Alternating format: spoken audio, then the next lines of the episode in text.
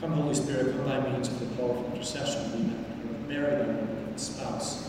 In the name of the Father, and the Son, and the Holy Spirit. Amen. In the Gospel today, Jesus heals this man, deaf mute. Ephphatha, he says, be opened. And these same words that we heard Jesus this miracle are spoken when we are baptized. The priest says the same words, touching the ears and the mouth, and imploring the Holy Spirit that the person's ears may be opened to hear the gospel, and that this person's tongue may be able to give witness to Jesus Christ. And at baptism, someone's an adult themselves, but it's more common because we are infants, most of us, that baptism our godparents on our behalf.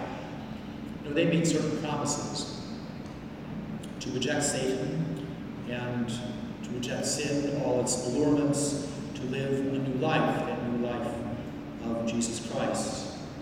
That life which is poured into our souls, which is the sign of the water Water is a natural sign of cleansing in life, and baptism cleanses us of original sin as an infant, original sin and all personal sins if someone is baptized as an adult. And that new life of God is poured into the soul. And from that point on, God dwells in the soul. That grace, sanctifying grace, is called habitual grace because it is there all the time. The only way we lose it is through a grave sin, a mortal sin. We regain it back through good confession. But back to what baptism does, it, uh, it makes us also, besides temples of the Holy Spirit, it makes us members of the church, the mystical body of Christ, who is head of the church. We are his members, his parts of his body, as it were.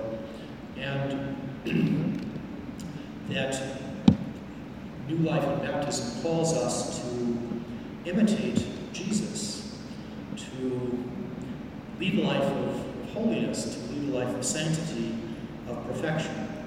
We are to follow Christ. He is our supreme model because he is God made man, the Word made flesh.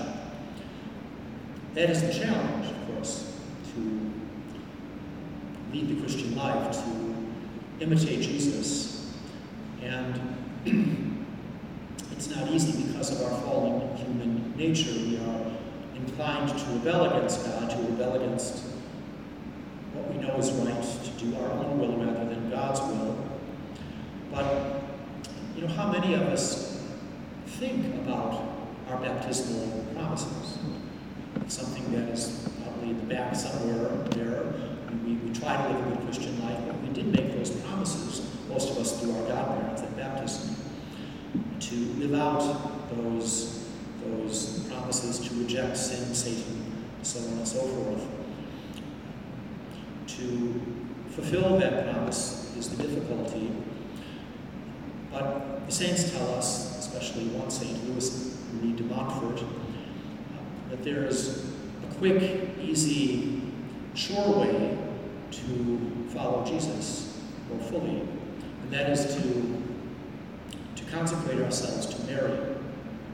I just had a baptism today before this Mass, and at every baptism I consecrate the child, the newly baptized, to the Immaculate Heart of Mary, imploring the Blessed Virgin's help and protection over this child. And as I explained, any consecration we do after baptism, which is our fundamental consecration to Christ.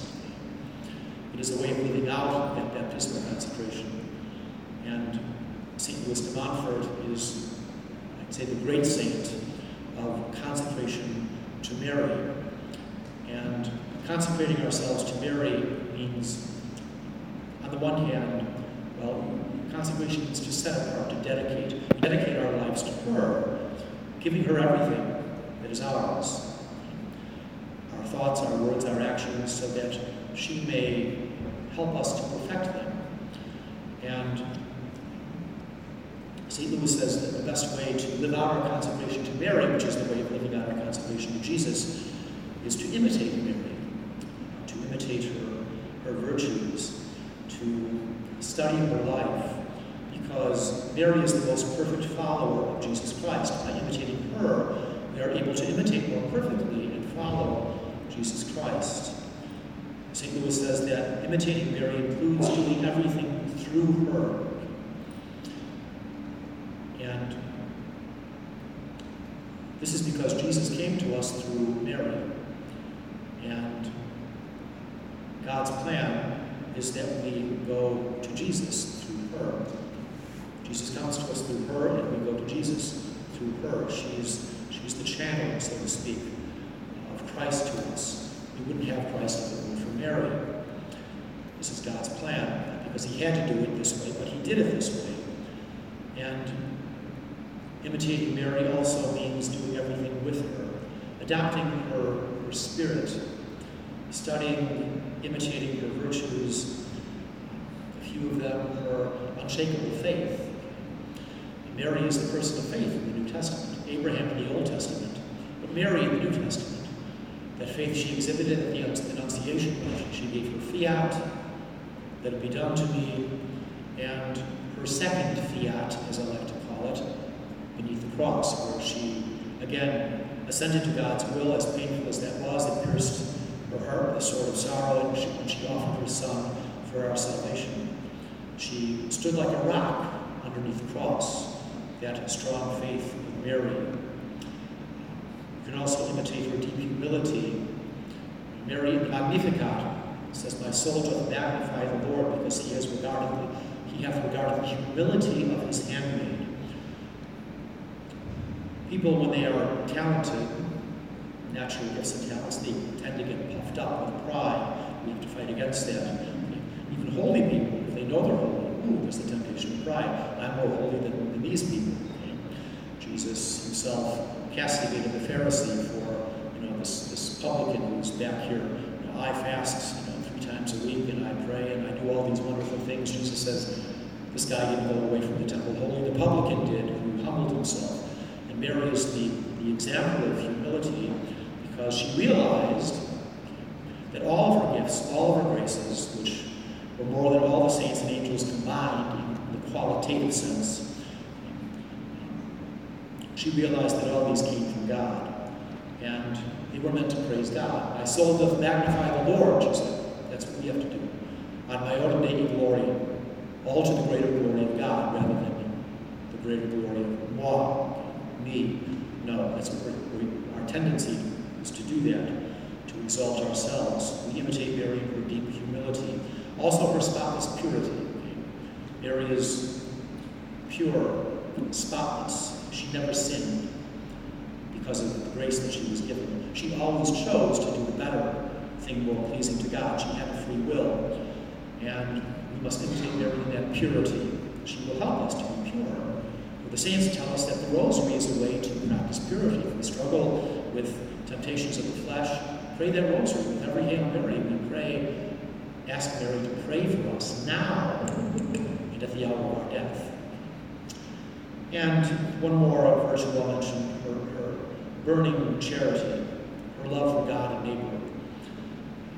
If we can imitate Mary in this, then we will be perfect. He who loves, St. Augustine says, love and do what you will. We love, we fulfill all the commandments, he would say.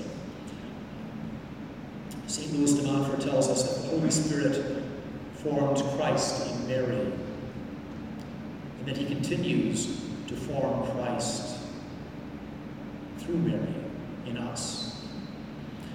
If we imitate Mary, if we consecrate ourselves to St. Louis says that the more the Holy Spirit finds that spirit of Mary in the soul, the more he will conform that soul to Jesus Christ.